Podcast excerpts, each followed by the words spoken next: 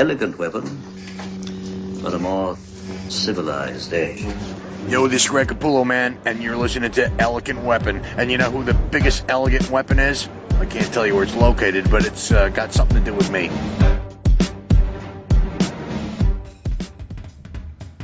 Ladies and gentlemen, welcome to an Elegant Weapon episode 330. My name is Jay, J.M. Clark, Jay the Jedi Ross, uh, Ross Jedi Jay, and as always, it's so wonderful to have all you beautiful babies back here with me in the L5J studios. This week on the show, I welcome writer Travis Gibb. Travis is a very cool guy, and we had a super fun conversation. He is the writer of Broke Down and Four Dead Bodies, as well as a contributing writer to Dog Days, both of which have Kickstarters active and live as we speak and you should all go check those out. We talk about those, his work, uh, lots of cool stuff actually. He's also a preacher, and we get a little bit into the discussion of religion, which doesn't happen too often, so that was fun. But we talk about lots of cool stuff, and uh, it was really cool to get to know Travis a bit. I hope you enjoy getting to know Travis a bit, so please enjoy my conversation with comic book writer Mr. Travis Gibb as we were just discussing, uh, right. our mutual friend, Mr. Kevin Joseph. Where did you meet Kevin? Uh, so I met him at SuperCon, I think, in Tampa. Um, yeah, SuperCon in Tampa, and we talked for like an hour. I didn't really talk to anybody else but him, and we just talked about his book. Um, Carl Molen did a cover of mine, um, and he worked on Tart issue six, the shark one. Right, right. Yeah, so he's a friend of mine. He did my cover. He did one of my old covers for Broke Down and Four Dead Bodies. Um, and so we just had a mutual friends. We had that mutual connection. So once we started talking, we started hitting it off and just working from there. I love the guy. I back everything he does. He backs everything I do. We just mad love. That's awesome. So Florida seems to have quite the scene down there with like MegaCon and everything going on. How is it as far as the artist's point of view with the community there? Uh, yeah, we do really well. I mean, the problem is there's too many cons. Uh, there's a lot, a lot of shows and a lot, a lot of options. So there's a lot of mini cons and a lot of stuff. So you don't know what to go to to make the proper money. So you got to meet everyone and talk to everybody and figure out what everybody's going to. So that's kind of the pain of it. But other than that, the scene's really good. And we've got some, so many talented people here. Um, and not just in the indie scene, but in the pro scene, because remember CrossGen, when they were a thing, yeah. made everybody live down here. I don't know if you know that, but to be part of CrossGen, you had to live in Florida. That was a rule. Oh, I did not know that. Yeah, so everyone who went to went there had houses in here. Of course, some of them have moved back, and some, but a lot of them are still here. Um, so that's crazy. So we have a lot of pros uh, all over the place as well. Uh, it, it, sounds like it's very similar to the Toronto area here, where we have the same issue as far as shows. There's so many big ones and so many small ones all over the place. Right. It's exactly as you say. It gets very difficult for artists and writers and people who are setting up at shows to know which ones to do, to you know which ones are going to be profitable, especially when you can't bank on every show. You could have three great years at one show, go to the same show the next, then the fourth year you you totally like bust out, you know? Yeah, well, and you think because Florida's such a big state and we have four major cities, which I don't think any other state really has that, right? So we have Miami, Orlando, Tampa, um, and lesser Jacksonville, you know? Um, so we have all these major cities that we can go to and we're kind of sharing the audiences, you know?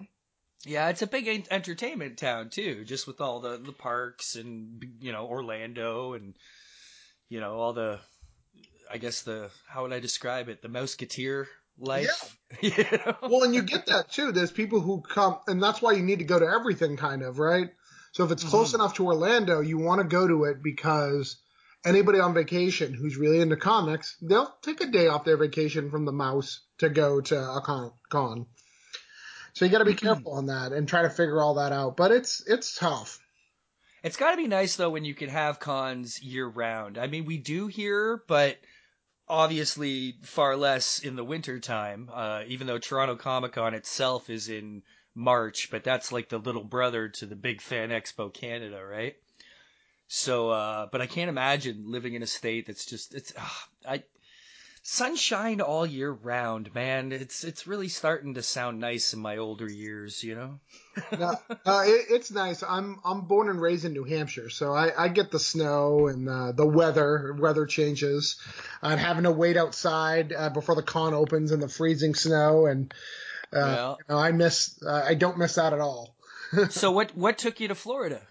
I came down here for film school. I wanted to be a a film. Oh, Yeah. Right on. So that Yeah. was the first the first stream. Yeah, that was the first stream. I came down here for film and video. I did that for a couple of years. Uh, but then I had a kid, um, and it really took all my time. Um, so, yep. so I decided to be a dad instead.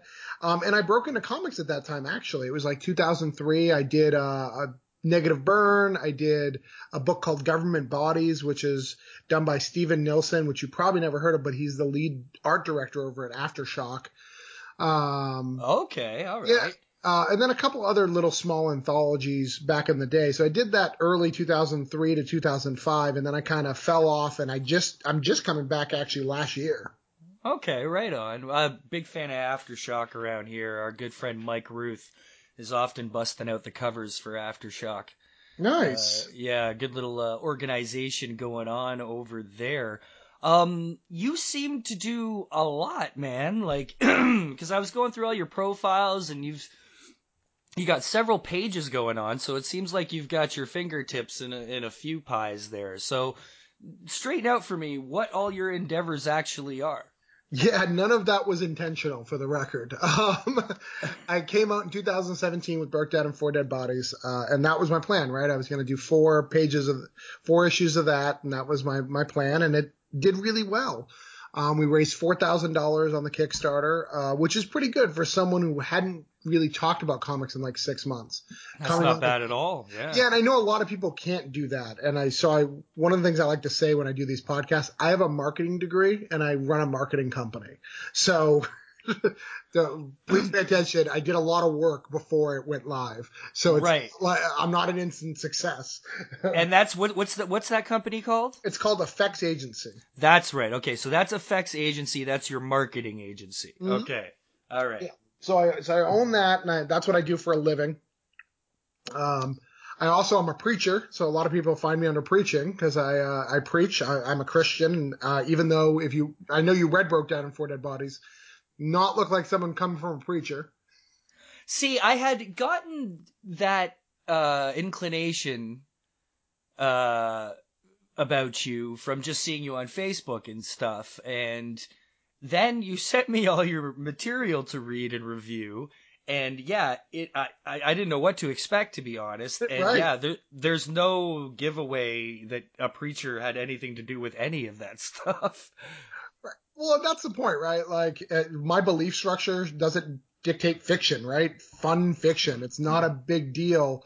Uh, you know, if you talk to me, I'll tell you about what my beliefs are, but I'm, I'm writing stories that I want to see. I like Quentin Tarantino movies. I like the F word, so I'm not afraid to share the Well, word. it's it's interesting because most people who go far enough into their faith to actually get to the point where they're preaching, usually their whole life is so filled with that philosophy and that spiritual intent that they can't help but let it bleed into everything else they do.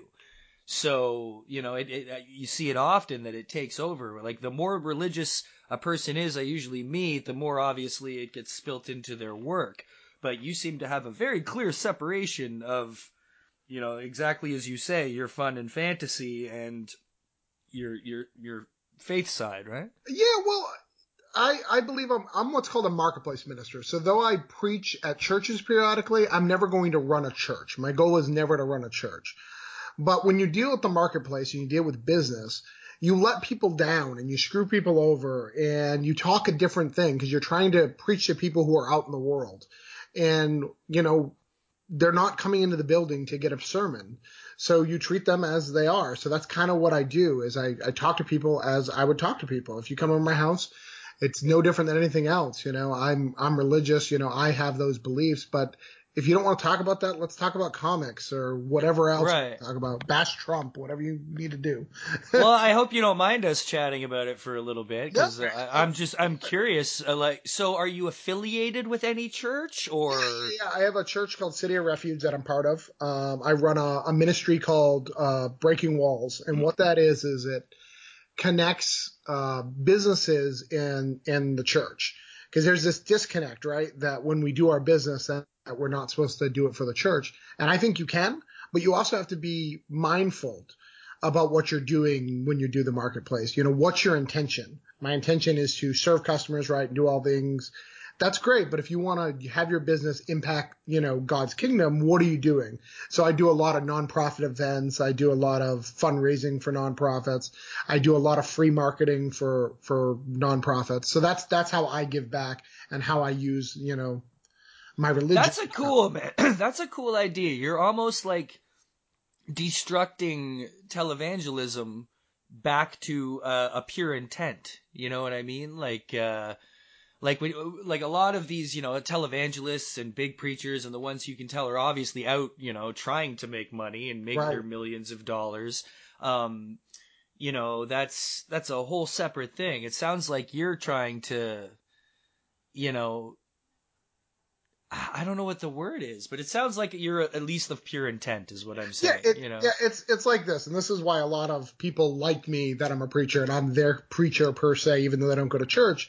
It's because if I really believe that he's the guy who I say think he is, then I don't really need to prove anything to you, Jason, right? Right, Like, right, I don't need right. to prove anything to you if I believe he he rose from the dead. He's God. I believe he's God. Why do I need to prove that to you? If you want to talk about it, come talk to me. But that's Yeah, my job.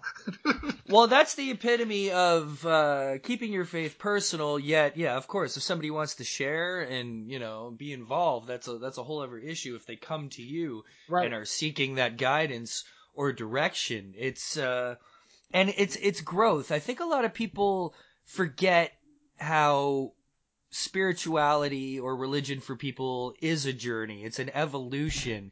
It can go up, it can go down, it can go backwards, two steps forward. Right. You know, you can be time sure there's times when you when you question things and you struggle with your faith, and there's probably other periods where you feel so rock solid, you know, in your ideas that you know nothing can get you down, sort of thing, right? It's it's the same thing like like me being kind of the opposite. I'm an Sure. atheist, Sure. and and.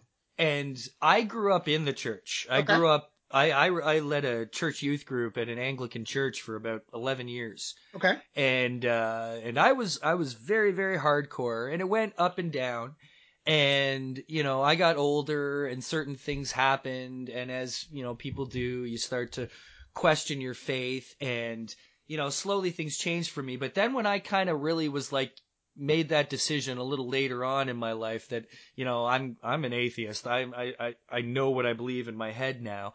It, it's still even that has continued to evolve for me because there was a period where I was one of those hardcore guys.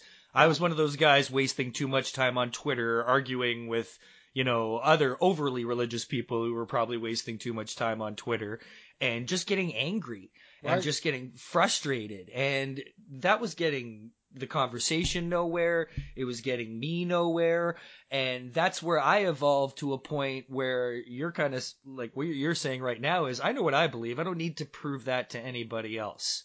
And you know you it, part of the freedom of being human is believing whatever you want to believe as long as you're not doing harm to others right?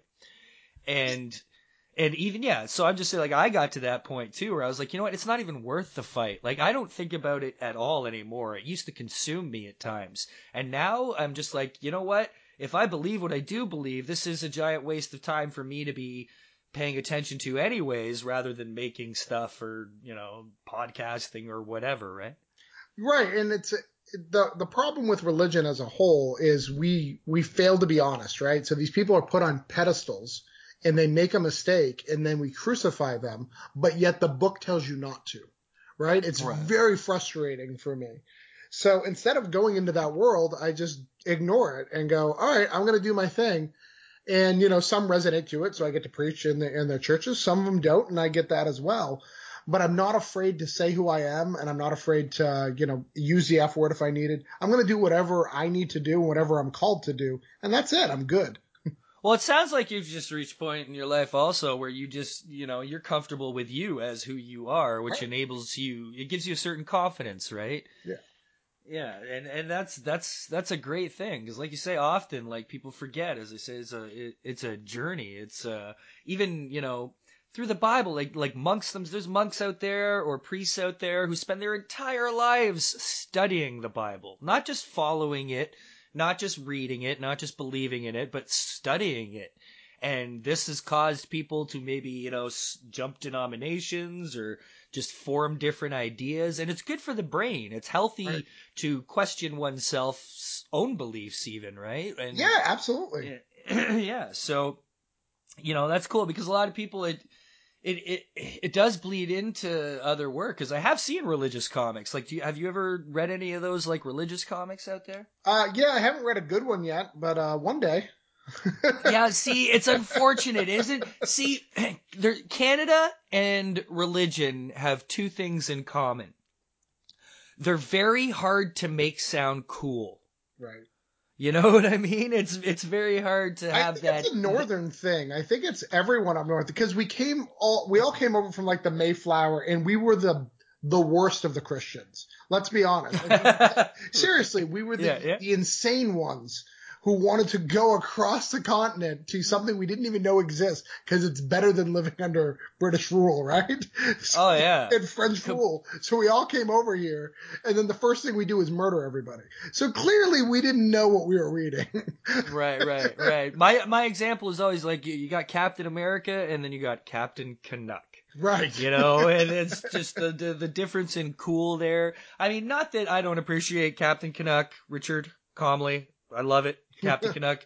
It's very great. It's part of you know, uh, it's well, it's gotten to the point after decades of being.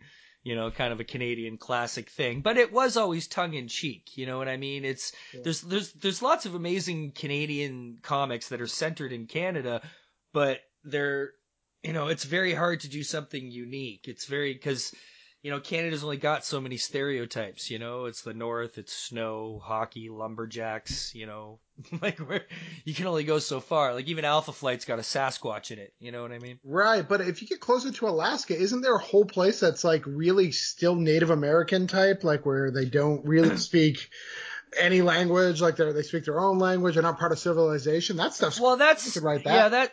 That there's there's lots of very cool stories about stuff like that. There's an anthology out of this area uh, put together by Andy Stanley, and it's Mhm. called Mo- it's called Moonshot, and uh, it's uh it's I believe they're about to release or release the Kickstarter for Volume Three, but uh, Volumes One and Two are award winning across the board. Uh, just critical smashes, and they're they're basically uh, Aboriginal anthologies. okay. They're all they're all stories by Aboriginal artists and writers, and it's it's stunning. It's it's really really unlike anything else out there that you have seen. It's uh, and the stories in it themselves are all so unique and varied from each other that uh, it, it's a beautiful thing. I highly highly recommend it. I've been a big fan of it for a while. It's called Moonshot.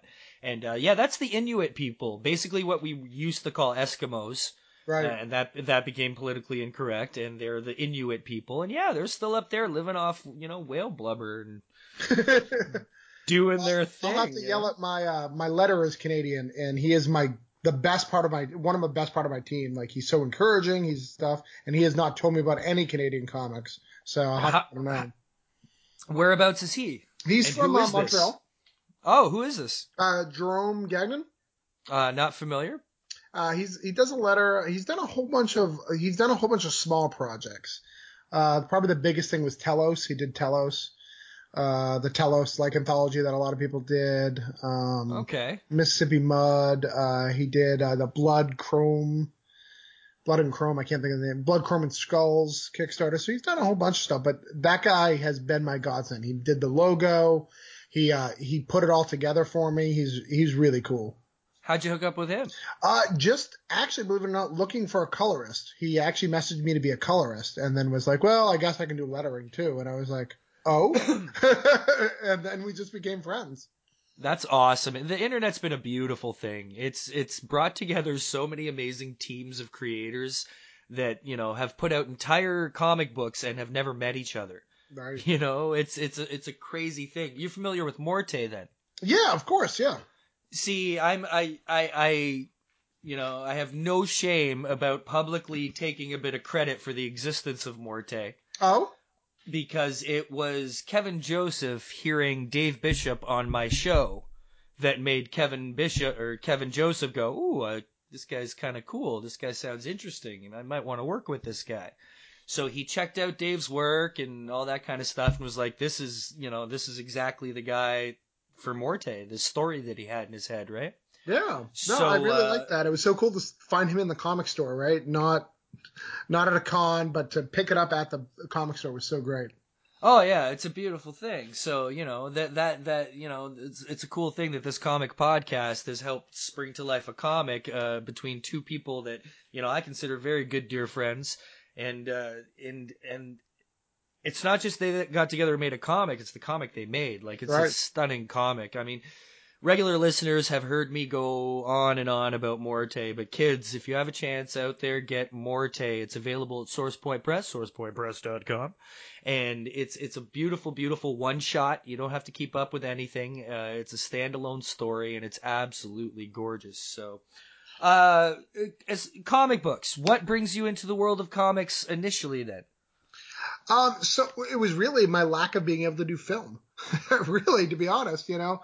I, but like when you were doing film and in school for that, were you already a comic book fan? Oh no, yeah. So I've, I've been reading comics since I was 12 years old. I have about a comic store's worth of comics at my house.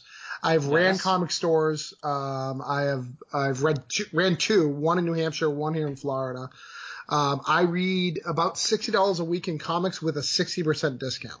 So I get a giant stack um, of books every week. Uh, I love comics. I love the genre. I love everything about it. Uh, I love creating comics. I love the waiting for your art and getting it back and, and doing the whole stuff. So comics are in my blood, man. I mean, I'm not one of those guys to, uh, what I hate about people, indie guys, right? They go, I haven't read comics in years. So I'm putting out this to bring back to what I, what I, what I used to like. No, there's a lot of amazing comics out there every day that you should be reading, not just indie stuff. Like I love indie. Obviously, I'm in the indie world, but there's some amazing stuff. Marvel and DC is doing some great stuff too. You know, you just give them a chance. Oh yeah. Yeah, no, it's a beautiful thing. Uh, I pick up my stack every week, and uh, sometimes I fall behind. But my still, like, as much as I'm constantly pushing the indie creator and creator-owned stuff, and that's pretty much what this show is based around, as far as the comic book side of it, is you know my list every every month. I'm well, I go once a month. I pick up my books once a month, and I I sit down and read them all. So I get my Star Wars, Justice League, and Batman.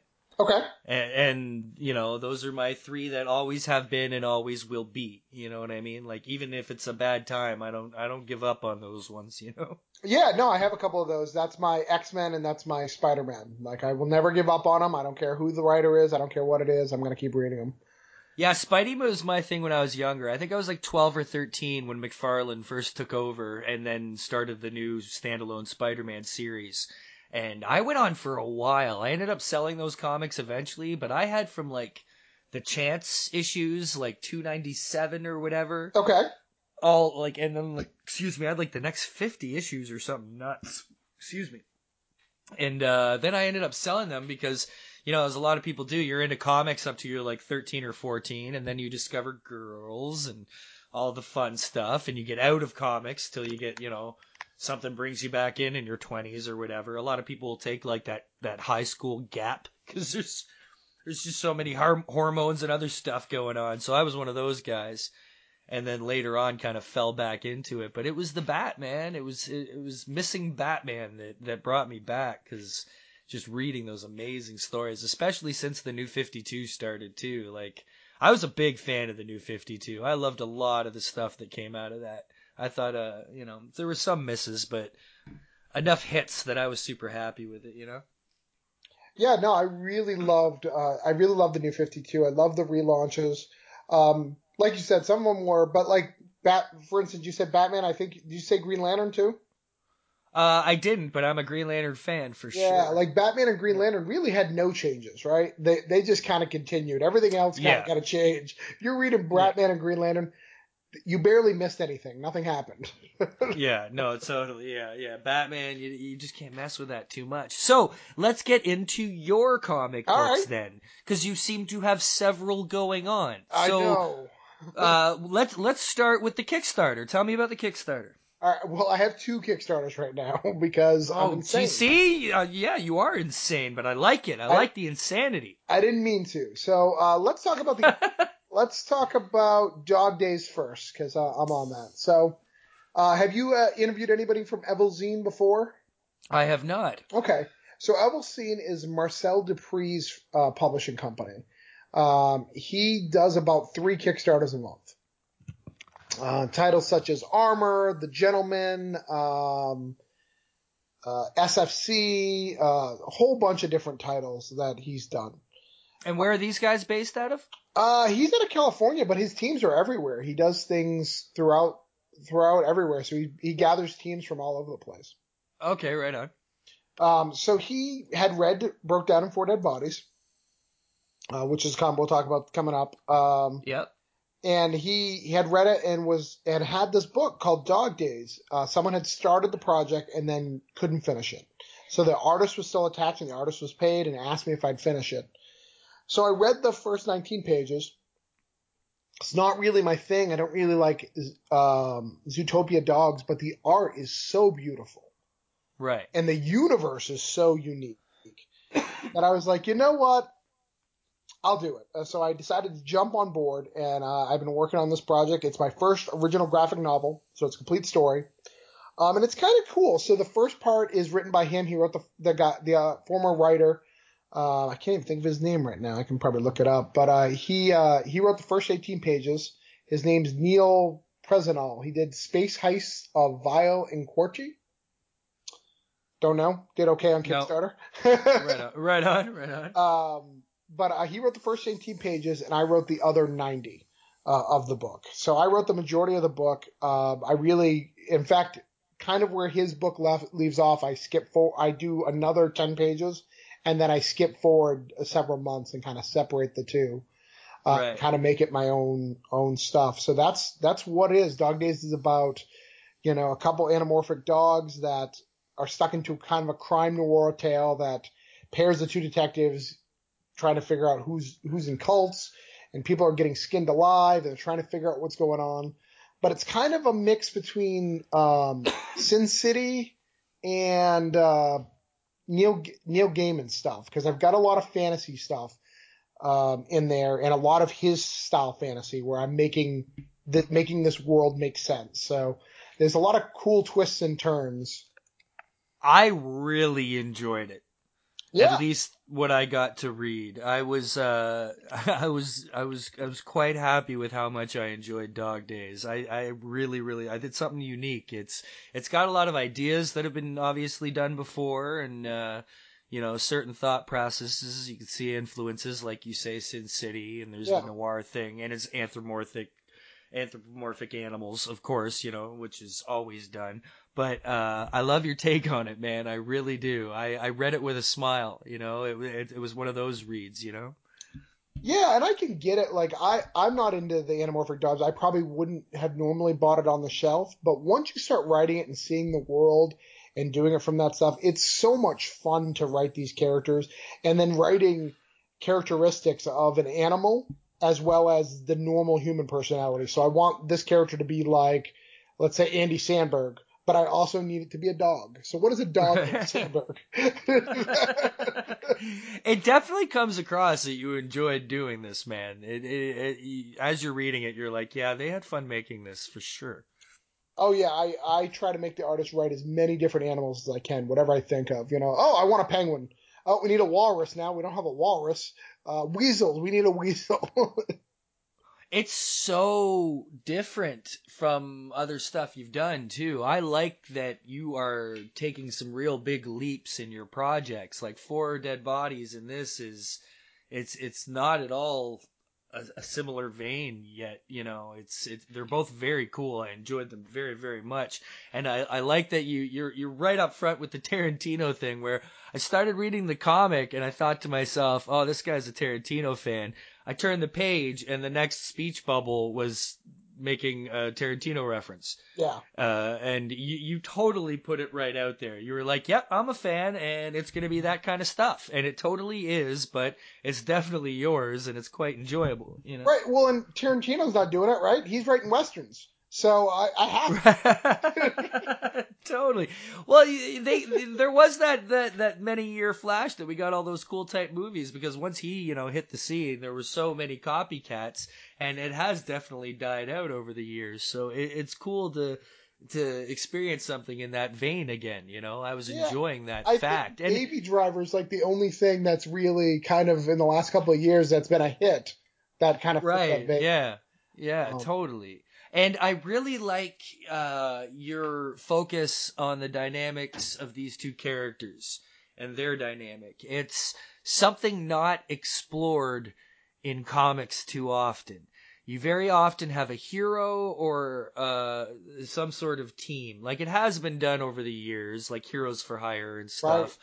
Uh, but I, I really like that your story is this focus on these two different guys who are then thrown together into this situation and you know how they how they fucking deal with it. It's very very well i don't want to it's not how regular normal people would deal with it maybe but it's it's definitely how these type gangster people would deal with it right? So i i thought it was really cool that you you didn't just do a Tarantino or like a cool like gangster kind of story. You actually focused on the dynamic between these two, you know? Yeah, Broken Four Dead Bodies came from. Uh, have you ever read Stray Bullets? I have. Uh, Okay. Not all of, but I have read a little bit of that. Yeah, Yeah, so yeah. the first issue ends with um I can't even think of the guy's name right now, but the the kind of retarded boy, he murders everybody and he's walking away from a trunk full of dead bodies. Okay, right, right. That's where it ends and that's what inspired the story. I was just like, what do you do if you're broke down and you have a whole bunch of dead bodies on the side of the road? What That's do you do? How do you handle it? Um, and I, I, I'm really good at dialogue. That's my strength. Um, I think that that's very evident in uh, both Broke Down, both dog, in Dog Days. Is dialogue is is is my key. That's my strongest point. So I really, you know, focus on that and allow them to get into elevated situations. I love to hear that. Uh, I love to hear you speak of your strength being your dialogue because it is absolutely excellent. It was uh, it was effortless. It was so easy to read, and I, I absolutely consciously noticed that as I was reading it. I was like, this is just flowing off the tip of my tongue. Like it's it's very very cool. Uh, yeah, uh, dialogue has always been. Um, when I was in film school, and I'm, I'm not trying to brag, but I did. Majority of the projects that they wrote were my scripts, so I knew that I had something connected with me. Um, it was back in high in, in college, you know, it was a lot more of uh, emulation, right? So this one's like Kevin Smith. This is like, you know, all the directors that I like. to- Well, here that's you mentioned Kevin Smith though, and as as, as much as his dialogue is amazing, it's very Kevin Smith. It's very not. It's not the way people really talk. But reading uh, your your dialogue is absolutely the way people talk. Like that's what was so impressive about it. Is it, it was just so smooth. It was great. Yeah, yeah. My wife helped me out a lot. Um, I had way too many fucks, so she reduced my levels of fucks, which was a little sad because It I like maximum fucks, but you know. and I think I, I showed you issue two. As you see, she hasn't edited that, so it has a full smorgasbord of fucks prior to the the other words being added. I thought the fucks were quite appropriate Right. myself, but uh, yeah, no, it's it's it, it, I absolutely noticed that that uh, that it, it makes sense now that you say, yeah, it's a film thing. It's definitely you're probably used to script writing, which is a whole other monster, right? Yeah, I, what I love about comics versus um, film. So I I was even if I got into film, let's say you know roles were reversed and I actually got into film, I would never be a James Cameron. I'm not a guy who's like, oh well, I want to have blue people in robots, so I'm going to add robots in that. If I can't do it, it's not going to be on film, right? Like if I, Right. I'm not going to ask someone to make what's in my head. Um, so in comics, it allows me to have a lot of freedom, right? So I wr- I script what I want it to look like, but then I kind of it doesn't as long as it looks at what I've described. I understand that they can't get into my head, and it's a little easier versus a director's chair. When you sit down to to start the initial process, is it does it look more like a script or are you thumbnailing or are you doing both? Yeah, no, it's it looks like a script. It looks like a film script. It's it's almost my scripts are are very very uh, film orientated, so they're very little um, description per se. Um, when I when I give description, it's only for what's most important in the scene. But I kind of let the artists do their stuff. Uh, you know, I will occasionally say a camera angle that I want, but I found, you know, um, as most indie guys, we work with foreigners, um, and it's not because it's just because that's what we can afford. Like, let's Right, be honest, it's just what we can afford. So the more complicated I, I write stuff, it, it becomes more. So I have to dumb down my language when I write that stuff and then up it in the dialogue. Right, right, makes sense. I think Bob Salley does something similar. The writer of Salvagers and uh, Yeah, Ogre. Oh, Yeah, 'cause it he- wasn't he's- over great. Did you read the whole thing? Oh yeah, Ogre's fantastic. It's uh it's really cool. It's not what I expected. It's not what I thought it was going to be. I don't like to say too much about it cuz it's so easily spoiled, but Right. It but is- the it's- concept itself, I think, is is pretty easy to spoil, right? Like you would Oh never. yeah. Oh, Yeah, yeah.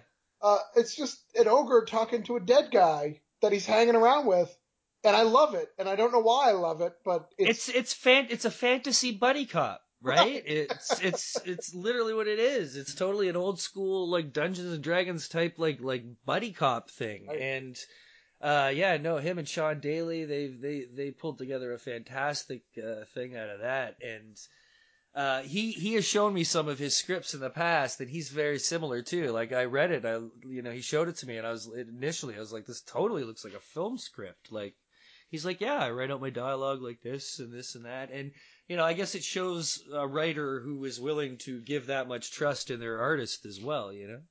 yeah. I mean, there's there's things that I fight back on, but I I find most of my artists don't seem to have a problem with it. There's a couple of things that I'm, uh, you know, a stickler on on making sure things are right, and especially when I write something like broke down in four dead bodies.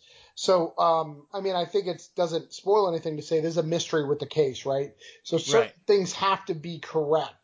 So that's where you know I spend the most of my focus. Um, and since I have to make sure things are right and that continuity is right, and I jump around in continuity too, so I gotta make sure my continuity is right because I have a four year plan with these broke down characters. So so yeah, so there's a four issue miniseries broke down in four dead bodies. So that's that's the four issue mini, and that tells completely that story. And then I'm gonna do a series of one shots. One is called Broke Down and Tapped Out. It's a wrestling story. One is called Broke Broke Out and Patched In, which is a, a punk rock slash uh, biker gang story. Um, and the other one I don't have a title for it, but it's a horror comic. You know, essentially is what it is. It's it's a horror kind of Jason comic, all set in that universe. Um, and then I'm gonna combine all these characters in my next arc called Broke Down and Locked Up. So you can guess that a lot of them get in prison, right? That is a cool idea, man, to make the one shots different genres. That's a very cool idea because it's these two guys from a particular genre who will Right. be thrown into, you know, another. I like that, man. I'm looking forward to that. That's yeah, cool. yeah, it'll be cool. Alright. And then we'll have people pop up, right? So we'll have the Randy's and Denver's and Mr. Washington and Miguel. They'll pop up in these other books, but there'll be new main characters. Oh, so you oh, there'll be new main characters. Oh, that's cool. Yeah, yeah, yeah. So those characters will pop up, uh, and they'll they'll pop up because the title of the series is really broke down. Broke down in Four Dead Bodies is the first main one. Okay. So, but then I add another tagline. So it's broke down and tapped out wrestling, broke down and patched in, which is you know bikers. Sure, sure, sure. So, yeah, that's rad, man. Are is all this uh, like? Because I know you've got a fairly large team. There's a lot of people working with you on all these different books, right? Yeah. So how does it? How do you keep all that straight? How do you keep all these collaborators? You know, I know. I guess some stuff you're not really the man in charge. You're just part of the another cog in the wheel, right? Yeah, for for Evelzine, that guy runs everything, and um, for so for Dog Days, that he runs that whole whole project. So I'm just a cog in the wheel. I just wrote it. I am doing a lot of the marketing. um, because that's just the way he does his business. Um, and if it funds, I get my own series by him where he pays my artist, which is a huge benefit for anybody. What? That's a Right? that's a crazy deal. So please, anybody who's listening to this, give me five dollars on Dog Days. I need it so I can get more books paid for. Please.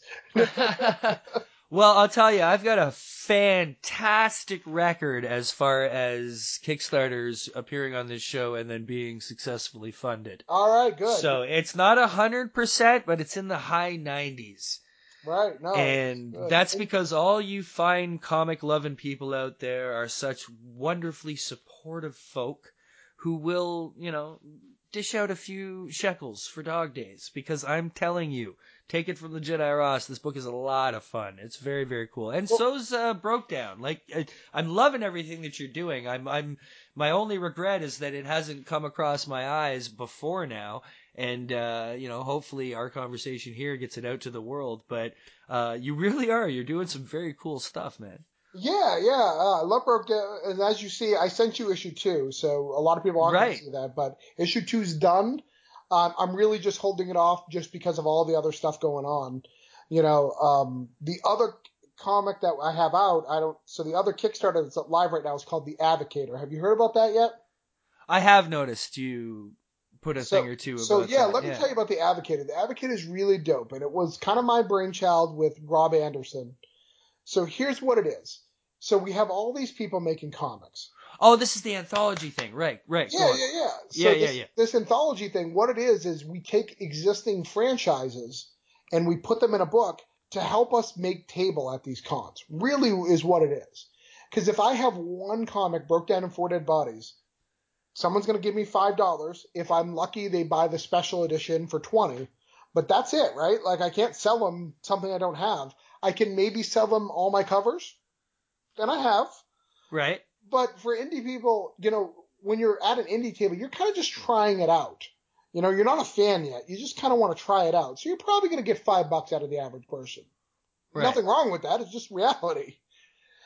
Yeah yeah So what the Advocator does is it takes your franchises. So we took successfully successfully funded Kickstarters from last year. So the five that we chose for mine was Broke Down in Four Dead Bodies, is the new four page story in there. Welcome to the Void by Chuck Pino. He's like the indie darling if you haven't heard about him.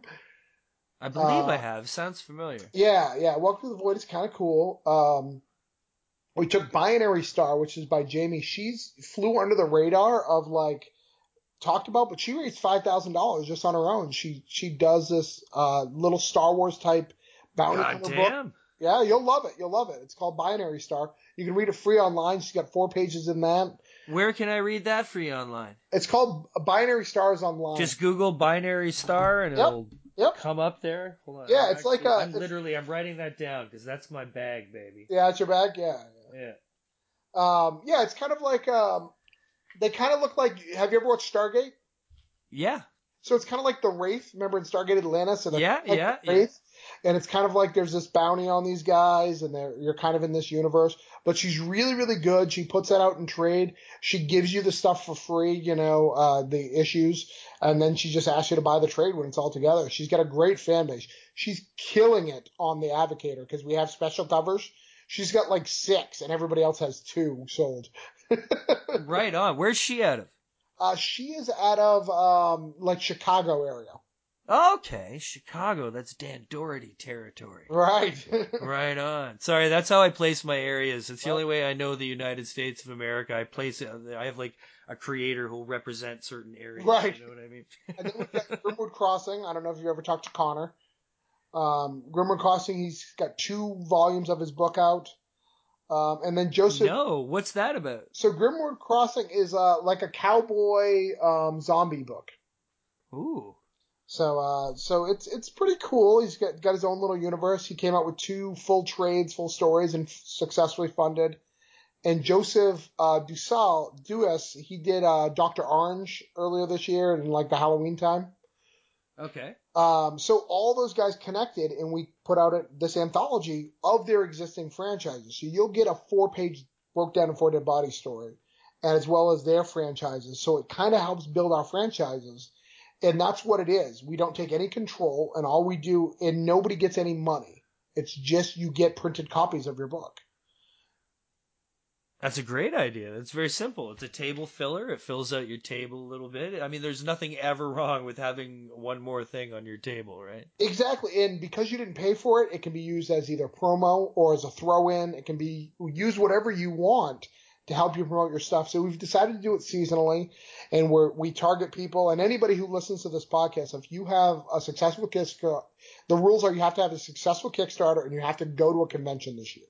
That's it. Um, Just one? just one. I don't care what it is. You just got to go to Those one. are low expectations. Right. Um, and then you can you can put a four page story in this book. You know, we obviously kind of figure out who go fits in whatever issue.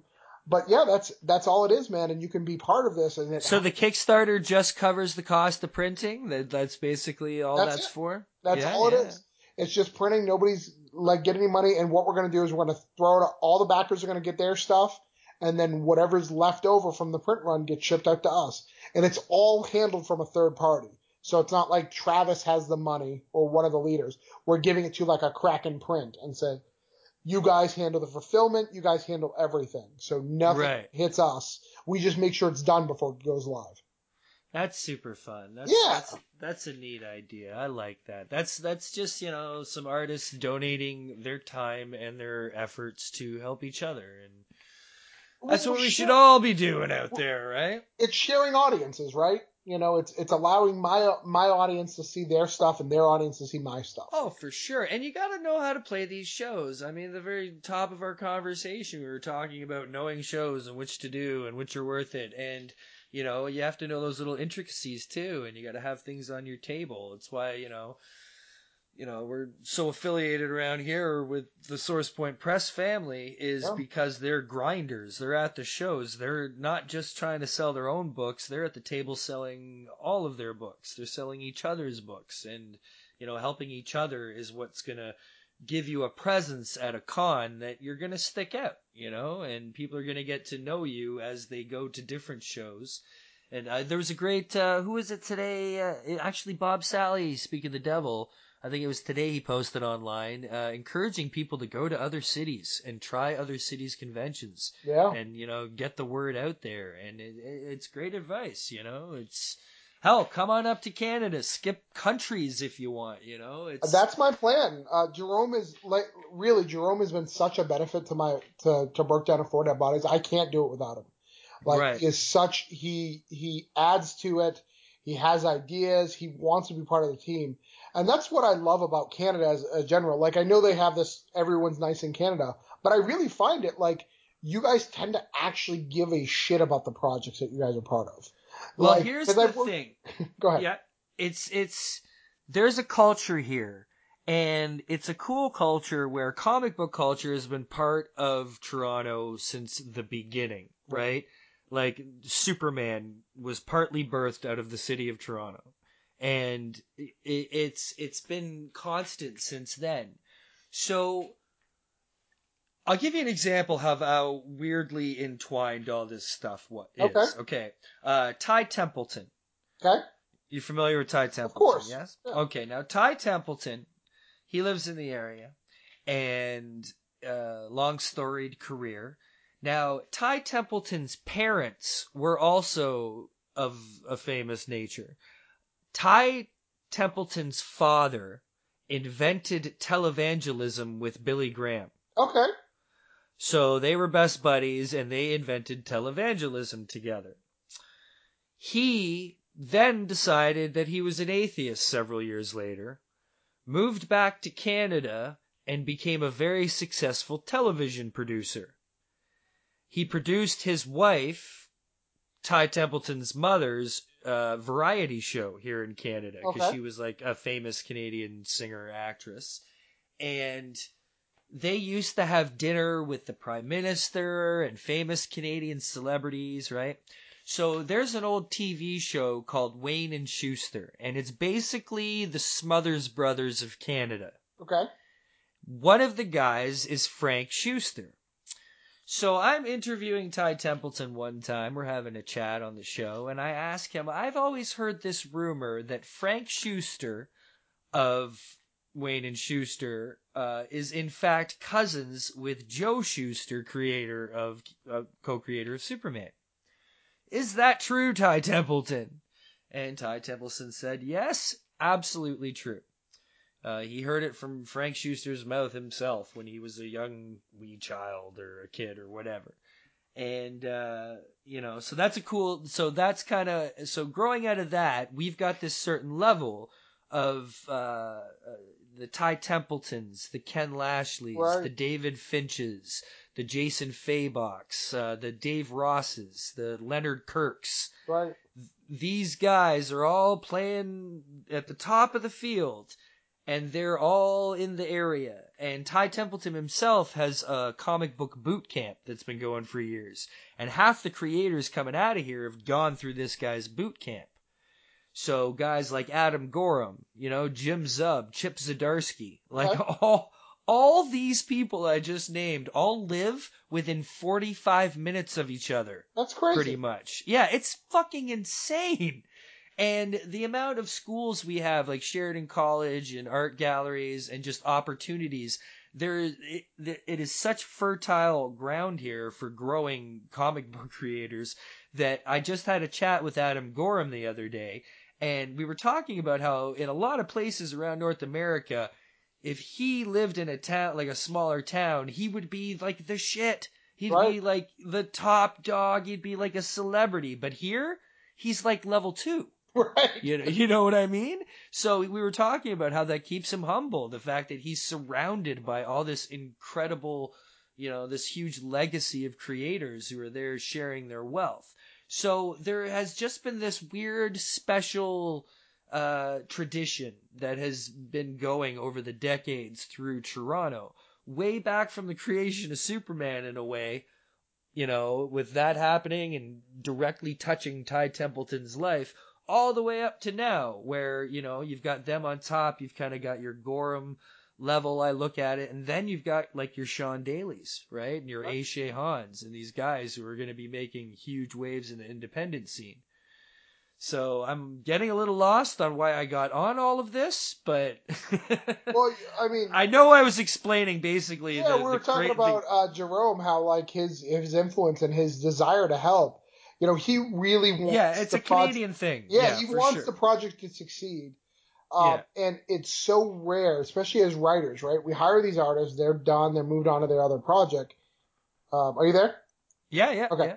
Um, yeah, uh, but he loves it. He loves Broke Down. Like I posted today, I posted a cover for issue three that I did a mock like lettering and stuff. He's like, you need to fire whoever did that lettering because it's unacceptable. And I was just like, I, because I, I felt today I'm so busy promoting everything else. I needed to pro- promote some broke down. I was just like, I can't I can't keep saying dog days over and over again. I need to to remember what why what I'm doing. Yes, here's some broke Yeah. down. um, it's beautiful. Like love love my stuff. well, that's great that he loves it too, though, man. It's so much better working with someone who's just not an artist for hire, but they they have a, a certain amount of passion for the project, at least, right? Like, Yeah, yeah, no, absolutely. If I ever did, he's definitely my second in command. Like he could, he's, I uh, allowed him to choose. We have a backup artist for issue two. I was like, please pick this guy. I've got it down to three. Um, uh, and really, you know, we've done some really cool stuff. Um, I'm super blessed with the first issue came out. Um, you know, it's been really good. The cons have really loved it. People are really picking up because there's nothing like it on the shelf. There's no crime right now, like pure crime. There's crime with a twist, but this is pure crime. There's no, yes, there's a twist with the, the, the case, but there's not going to be some supernatural gem that's going to bring you a supervillain. You know, it's all Right. modern, you know, crime stuff. That's it.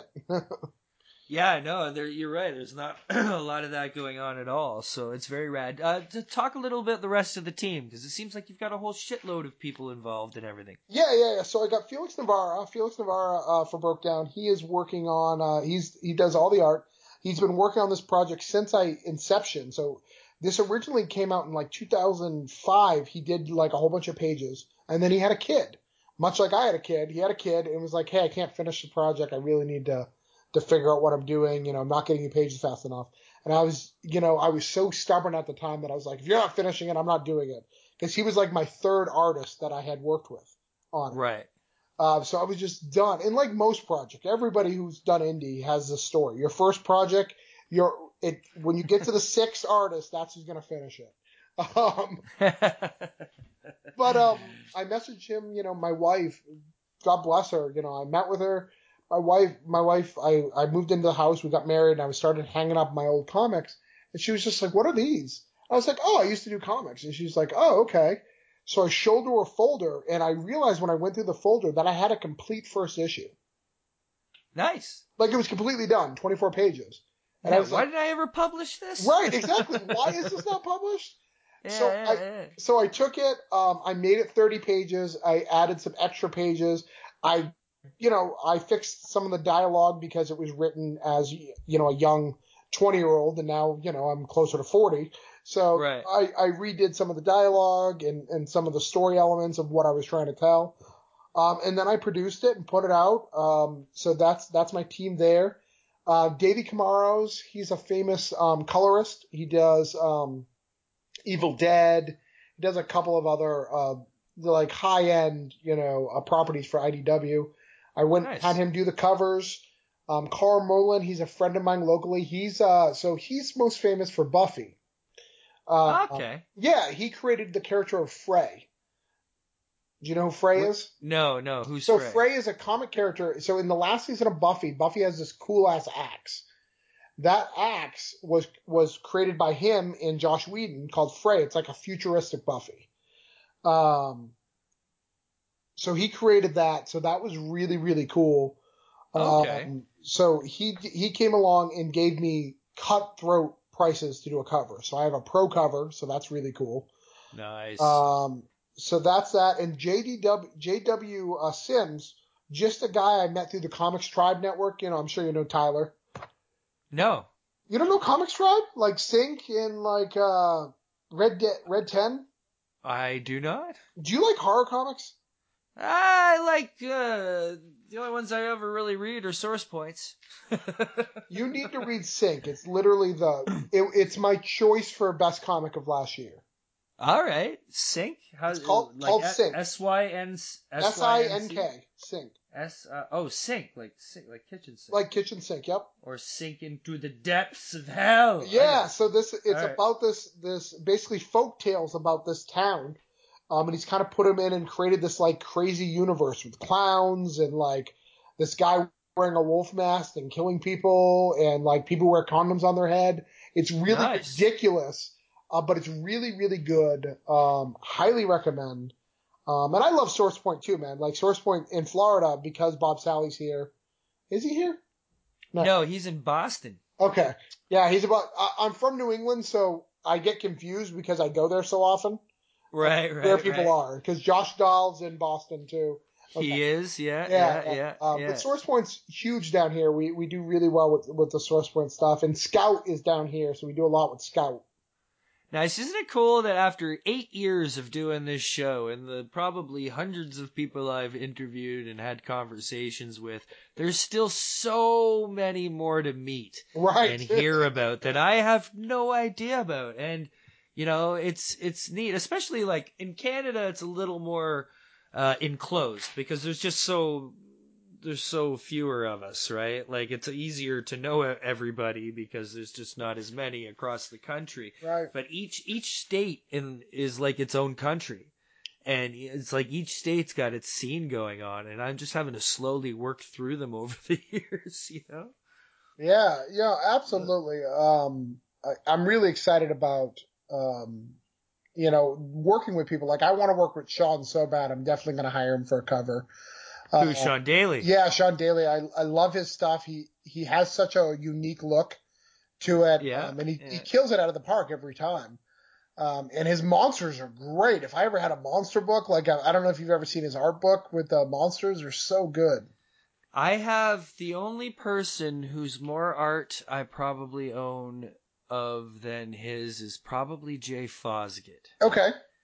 And Sean, Da- so I started this podcast in 2011, September 2011, and the following year went to Fan Expo, or maybe a year after that, uh, went to Fan Expo. Oh, okay. Sorry. I was on Twitter first, and I had gotten the show on Twitter, and I was following some indie Toronto comic artists, and I come across this guy, Sean Daly. And I'm like, ah, oh, this seems pretty interesting. And then I went to a fan expo a little bit later, and I met him, and he had just quit making music to concentrate on making comics, which he had never done before. Yeah.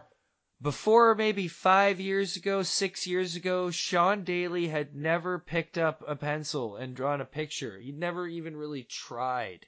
And then one day, just decided, instead of music, he wanted to do art.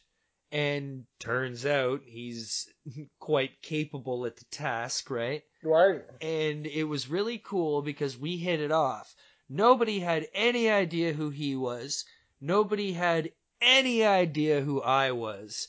And we didn't care. We were like, screw it. We're going to, we're going to do this. He's like, I'm going to make comics. And I was like, and I'm going to interview all these people who make comics. Right.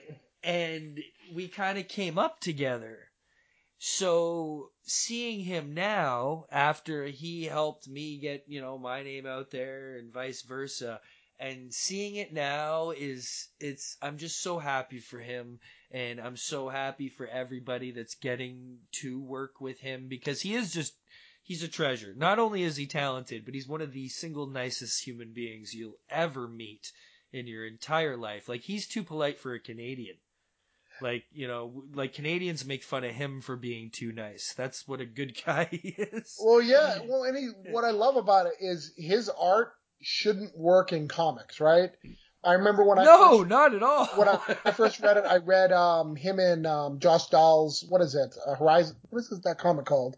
Below Zero. Um, what is it called? Uh, well, Below Zero is him and Sean Langley, isn't it? No, yeah. Isn't Okay. that- yeah, yeah, yeah. Sean Daly did uh, Samurai Grandpa Right. with with uh, Eastern Diverna, Okay. and, and he did Terraquill, which Yeah. was his own creator thing, Right. the, right. the Bridge right, Builders right. I- Creed and I, got, stuff. I got yeah. the two Sean's messed up in my head. Which people do often. Sean Daly and Sean Langley, both very nice, awesomely talented dudes. Uh, and oh, I actually, oh, can I can I say this? I don't know if I should say this. I think That's okay. I can I can partly say some of this without giving too much You away. can delete but, it uh, before you put it live if you don't want to say it. Ah, screw it. Uh, kids, remember that huge, giant smash success of a comic book over the last year called The Rejected? I heard about it. Well, The Rejected 2 is very, very, very close to existence. Ooh. And we won't have to wait too terribly long, uh, long to get our hands on The Rejected 2, which is entirely drawn by Sean Langley Wow. and I am I am I can't even tell you how excited I am to see him. I'm sure he's gonna kill it. This is so up his alley. I think he's absolutely gonna murder this comic book. So uh, I'm really happy to see that uh, that coming out. But as far as Sean Daly, yeah, man, try to work with him if you can. He's he's uh, he's just the greatest dude. So Yeah, no, I love his. I love the like the the kind of animated kind of. I love his pencil colors. I think it's really really cool. It is it, it is true though. I've never actually heard anybody put it that way, but his art shouldn't work in in comics it- the way that it does, should it? It, it should like like I should not be interested in picking up that because it's it's very different from everything in the shelf, and it feels it feels independent. But the minute you open it up and look at the detail that he puts into a page, especially when you look at Ogre, you're like, this guy is is not faking it. Like this guy is super talented. There's tons of detail in this. It's it's just a style. And it's a style that is not traditional, but it, it really, really works. I would love to see uh, his work uh, with some more traditional, like modern color. You know?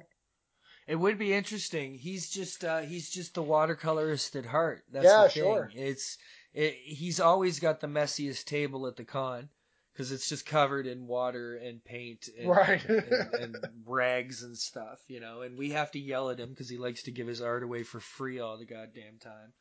I But hate, uh, hate that. it's it, it it's a bit of a Canadian thing too. It's it's hard to you got to stand out when you're in you know such a lush pond, and there's it's a very uh, Toronto creator, Toronto artist thing to have a very unique style. Okay. Uh, especially right now, there's a lot of people trying to do a lot of things different. They're just tr- uh, just just just to push the envelope, just to keep the art evolving.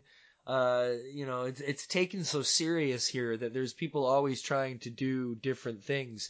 Uh, you know, and it's it's the same thing with Adam Gorham. Yeah. Uh, you know, you see a lot of Adam Gorham's art, you wouldn't immediately think, you know, that that guy belongs in comic books the way that he does fit, you know. Yeah. But you find the right thing, like New Mutants, and it, it fits his edgy, you know, straight style like perfectly, right? Like, Yeah, did you ever see like I think it was last month or the month before Emily Kubert had uh, something up from the famous Kuberts? uh, I know, I didn't see what she have up. Yeah, she so she has her first comic that went launch, and you know when you're a Kubert, like you have a style, you know that you're supposed to follow. You know, there's rules for these things. Right. Uh, and right. She went completely in the opposite direction. It's fantastic. Um, but yeah, and I mean, this girl has everything going for her. She's got the background of the name. She's very talented. She's pretty. You know, she has everything she needs to be in comics. And she decides to go her own unique style. Uh, I loved it. I was fascinated by it that she, she I have made to check choice. that out. Yeah, yeah, yeah. She yeah, yeah. completely different. There's no because you could tell the difference between Joe and Adam, but you could tell that they they're family members and that they taught each other and stuff. But she goes in a completely different direction. I I love the evolution when people try stuff. I have an old issue of Quasar. Okay. and uh, it's drawn. It's it's drawn by Greg Capullo, Okay. and it is so far away from anything he's done in the past ten years that you would in no way believe that this was Greg Capullo. If you didn't know already that you know he did his thing back then when he was trying to fit the '80s style or Yeah. the '90s style, you know, uh, but you know, if you put his art up against what he's done now, it's incomparable. It's unbelievable how different he is. Well, And then once remember tried him, he was do- forced to be a Spawn clone, right? He was supposed to be. Yeah. He he was forced to look like Todd McFarlane for such a long time. Um. I think that's part of the reason his Batman has such a simplified look. Yeah. Sure. He kept it very, very simple. I mean, not that he didn't put tons of detail in there. It's almost like uh, because of the way that him and Snyder did that run and, and Scott's writing, it was, you know, Gotham became such a main character in, in, in that iteration of Batman that there was often so much more time spent on the details of the background that you know he needed to have a simplified way of doing his Batman because he was going to be spending so much time drawing the details into insane other nonsense. Well, yeah, what I especially mean? with. I mean, he was doing the Court of Owls stuff, and I mean that stuff was amazing, Right. Right. That I mean, think about Court of Owls. Like we we underestimate that. You added a whole level to Batman's continuity, which hasn't been done in years, and no one got mad. No, in fact, everyone was so happy about it that within a couple years it was already turned into an arc on television. Right. Like that's crazy. Is there any chance you watched Titans? I have not watched Titans yet. No. I don't haven't think- talked about this on the show yet, but I need to express something. Maybe I did. I don't remember if I did, but forgive me for just letting this out for a moment Right. to all you fine people out there. Uh, Travis is going to bear with me. But the last episode of Titans, the season finale for season one, I'm going to say, I'm going to say this. And I've, I've been thinking about it for weeks since I watched it. So you're and ready to say this. You're I will stand behind this statement. It is the single greatest episode of comic book television in the history of said television. It is epic. It is brilliant. It is, it is, I, uh, I've been trying to find ways to describe it. Out of At times, all television, I'm trying to think of all of of television. comic book yeah, television. yeah, I'm trying to think of comic book television. Yeah, Mm. it's uh, you know, like you know, I know there were certain single episodes of stuff that were probably good, but you know how you more look at things like it was a good series or a good moment.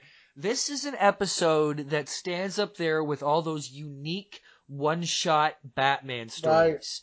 like the Dark Knights, even though you know, pretend that's not a trilogy for now, Sure. but you know. You know all those all those individual arcs, even you know your Long Halloween and your Hush and everything.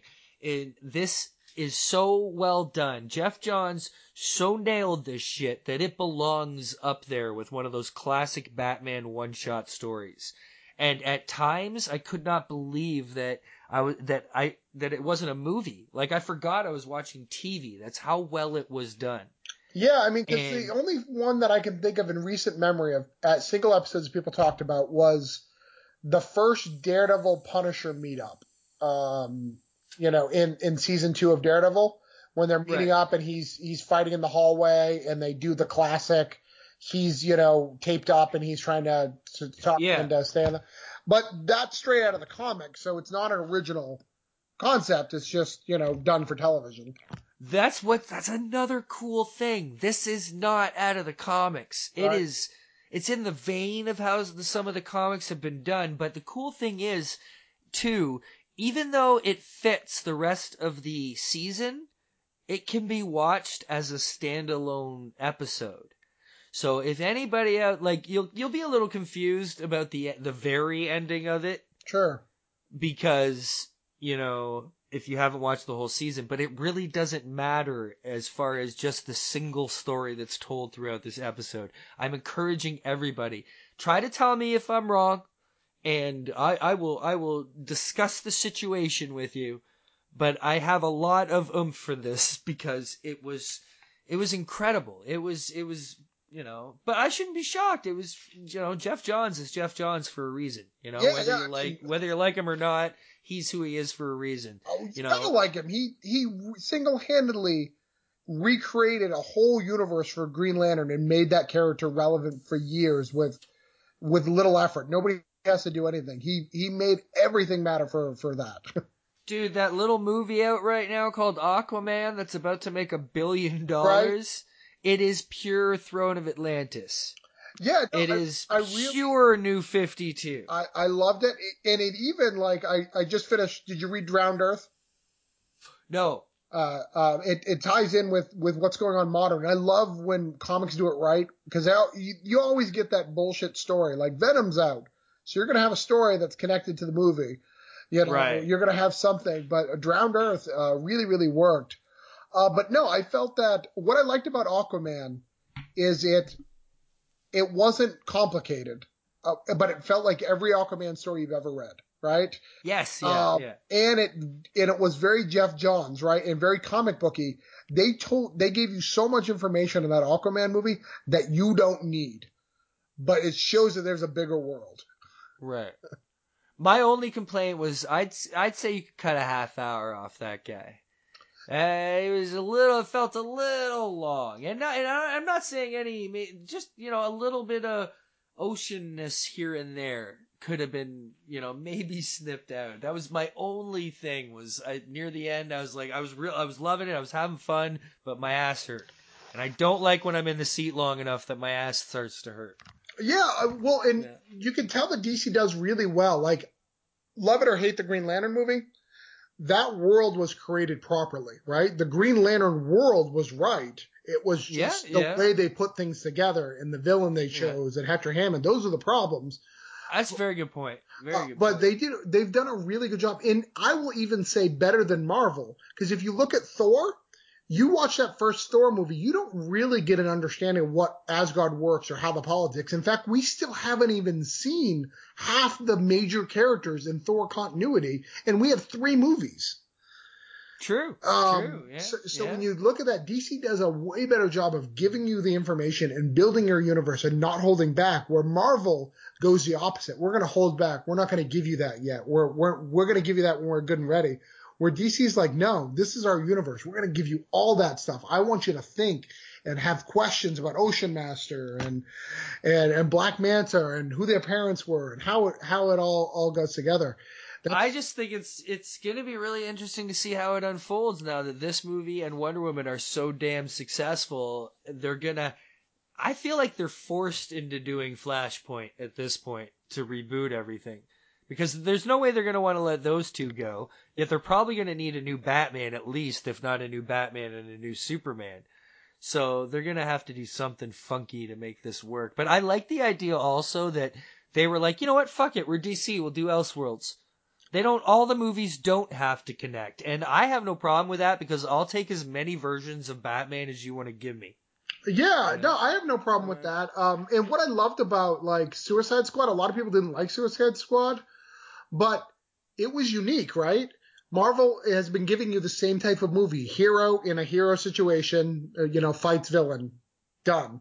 Suicide Squad was no, we're gonna give the bad guys a focus, and we're gonna give a whole bunch of them, and give a whole bunch of characters, and we're gonna make it fun. Yeah, it didn't I work, but at it, least they yeah. tried. I thought it worked all right. I was so impressed by Will Smith in that movie. I can't even tell you. I thought he did uh, so much better than I expected. He Yeah. was he was really real. Like he got inside Floyd Lawton and you know, he made him a fucking character, like a real fucking thing. And I thought that was great. Yeah, ab- Yeah. absolutely. I, I I agree with that. I mean, the ending, the CG, the problem is the CG in the ending, really.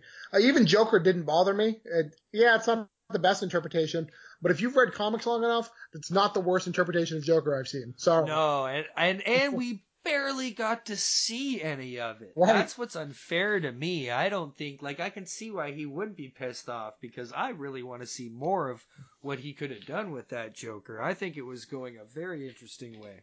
Yeah, that those are my two big comebacks: is the Joker, and then the other one is Elektra. Everybody gets mad at the Elektra movie. I was like, read a fucking Elektra comic. They're really bad. So it's exactly of the movie. it's par for the course, you know. Uh, one of the cool things, uh, uh, uh, Canadian wise with, uh, with Scott Pilgrim is, you know, that was such a fantastic translation to that comic book. But if anybody out there ever wants to really, really know what Toronto is kind of all about, all you have to do is watch Scott Pilgrim. And, you know, the whole thing is exactly life in Toronto in a way. It's like, you know, without girls and feeling. well, no, without without the uh, without the you know the coins and the and the sword fights and stuff. But I mean, all those clubs are real clubs and real places, and there's just a you know a Canadian feel to it. That uh, what's the fucking author's name? Who fucking did Scott Pilgrim? O'Malley? Is it Leo Brian O'Malley? Oh, Brian the- the- the- the director. No, the the guy who did the comics. Oh yeah, I don't know who did that.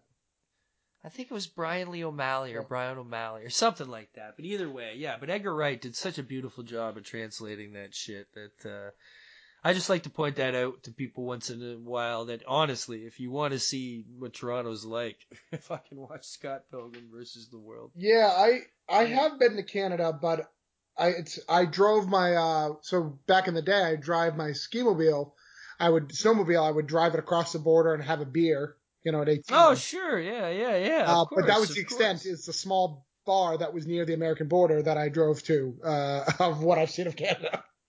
Oh, I love hearing the stories from the border kids. That's like all the kids in Michigan too, right? Right. they just jump over the river over into uh, Windsor for the night, and that's where everybody celebrated their their younger birthdays. right, right. It's it wasn't a big deal. It's how we did. It was fun.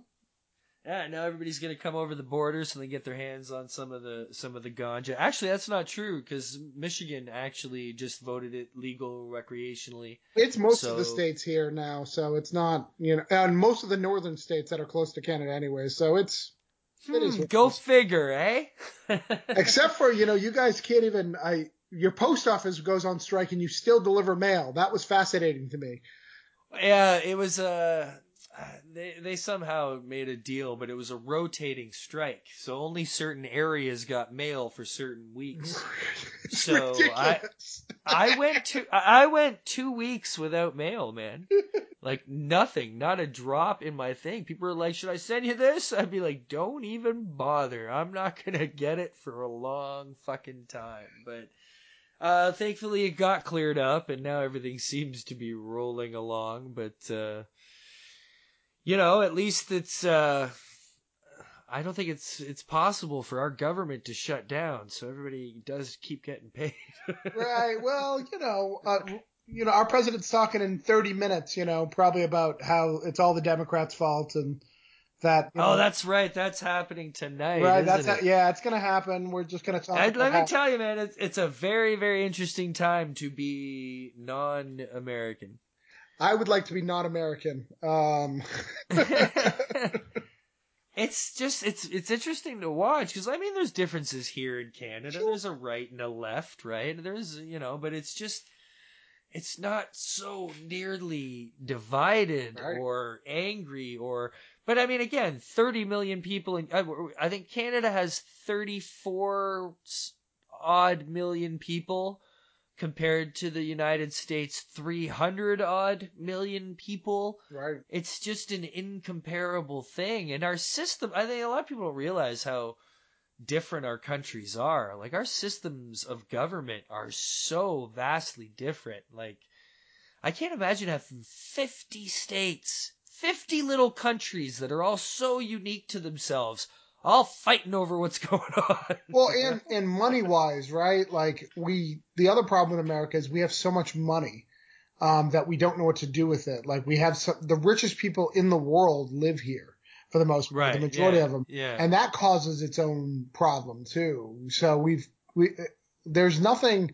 We, we have all these various problems, and the people who get to make the decisions aren't necessarily that's best. You know, most of the money lives out of Hollywood, which is very, very liberal, but they have a very twisted view of the way the world works because they see Hollywood version of the world. You know, Yeah, for sure. It's it's because you know, just like in Canada, like like seventy to eighty percent of our population lives within like two hundred miles of the U.S. border. right? Like if you know when you look on a map and look at the people, the population, it's all spread all right along the bottom of the border there.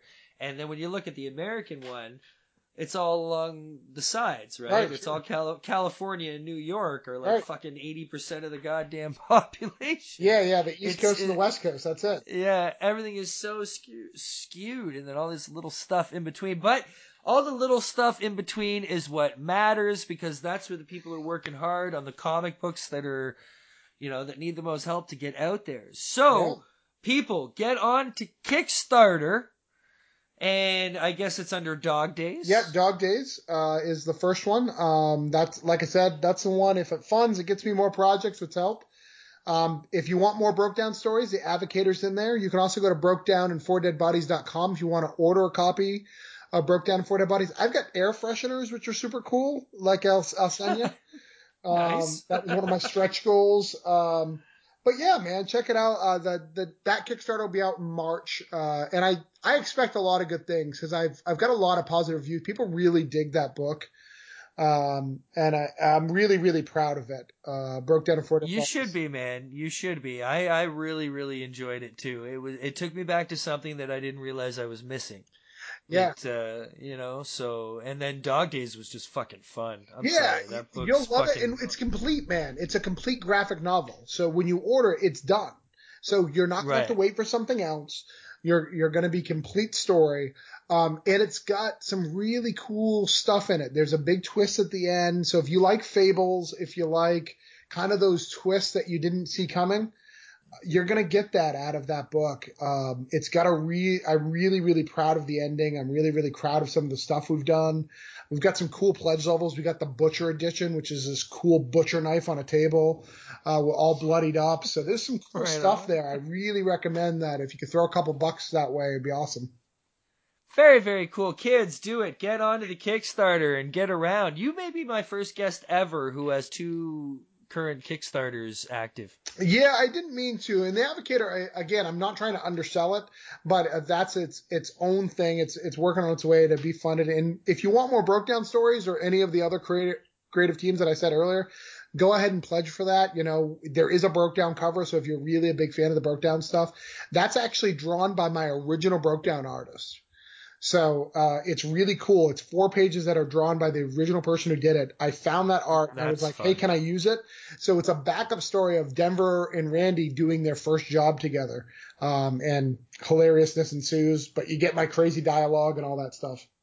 Nice, nice, nice. And you got any shows coming up or anything? I do. So I've got in Orlando, I've got uh, one coming on. Well, I've got a signing on the 16th at a comic store called Famous Faces and Funny. That's the the largest one in Brevard County. Um, a lot of people may have heard of them if you uh, do Bleeding Cool. They're a regular um, contributor to that site. So they're a big store. So I got a signing there on the 26th. I've got Orlando Toy and Comic. I'm going to be with Donny Cates and a whole bunch of other cool people for that. Um, so and Donny Cates is the the best guy in the world right now, right? He's he's comic royalty these days.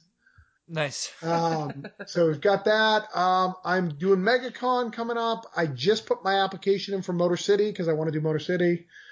Um, and that's all I got lined up right now. But we've got so many in Florida. I'll be mostly in Florida this year because I got a baby coming up. But I'm gonna come up north for um, Boston Comic Con.